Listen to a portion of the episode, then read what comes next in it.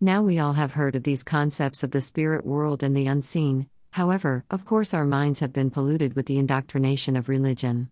So when this subject comes up, we resort to what we believe from our religious dogma. To be honest, it lacks any evidence of higher thinking but is rich in childish imagination. I say that not to impugn the intelligence of someone's belief, but sometimes we just have to fucking think. Here are the nominees something that looks like a body, but is transparent.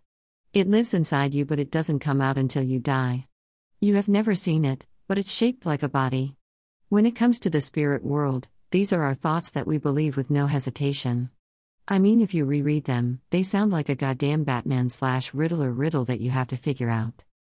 If I am to be honest, my thesis is not founded on empirical evidence either, but my thesis is always rooted in the ancestors, who did exist at one time, and is always rooted in the viability and integrity of the self. There is nothing out there in space but space that has any viability for you as an African. Let me say that again there is nothing out there in fucking space that is relative to you as an African. I know there are the stars that represent Ausar, and the three stars that represent the three Great Pyramids, and Sirius AB that the Dogon tribes speak of. There is nothing wrong with studying the constellations, all the ancients did it, but you live here on Earth and this is where your black ass is going to die at. Let's just entertain the bullshit for a moment, even if there were a billion planets out there that could sustain life, you are not going there ever. So who gives a fuck about a Martian or a pyramid on Mars or the Moon? This is where you will live and die, so make your spiritual system relative to WHO, what and where you live.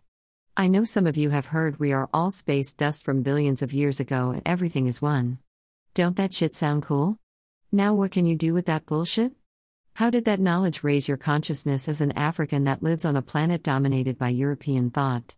Your spirituality has to deal with the world you are born in, and you telling me about some fucking space dust is not going to do it.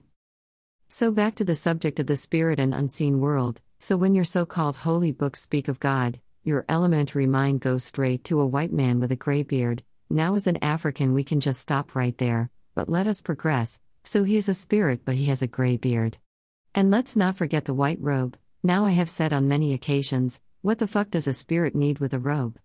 Anyway, back to the beard. If it is gray, that means he is getting older, and if he is getting older, then he will eventually die. That is the natural progression. Now, you can't have the shit both ways. He is old with a gray beard, but he never dies. Make up your damn mind. I just want us to think when it comes to our religious indoctrination and not be so credulous out of so called piety. So, my thesis of African spirituality is rooted in our ancient African ancestors. In ancient Kemet, one of the laws of the god Djehuti was the law of correspondence. As above, so below. It has many meanings on many levels, so let's go in this direction. If you have a physical body, then it has to be connected to a spiritual body, or an invisible body, as above, so below. But it's not something in the sky or outside of the self, it's you. It's always been you. When I say spiritual body, that actually is a misnomer which I will break down in part 2. But rest assured, it is not a body that is transparent or lives in you like a little man, but it is connected to the physical and resides in the self. We will make the spiritual unseen connection in part 2 slash OSA OSA OSA.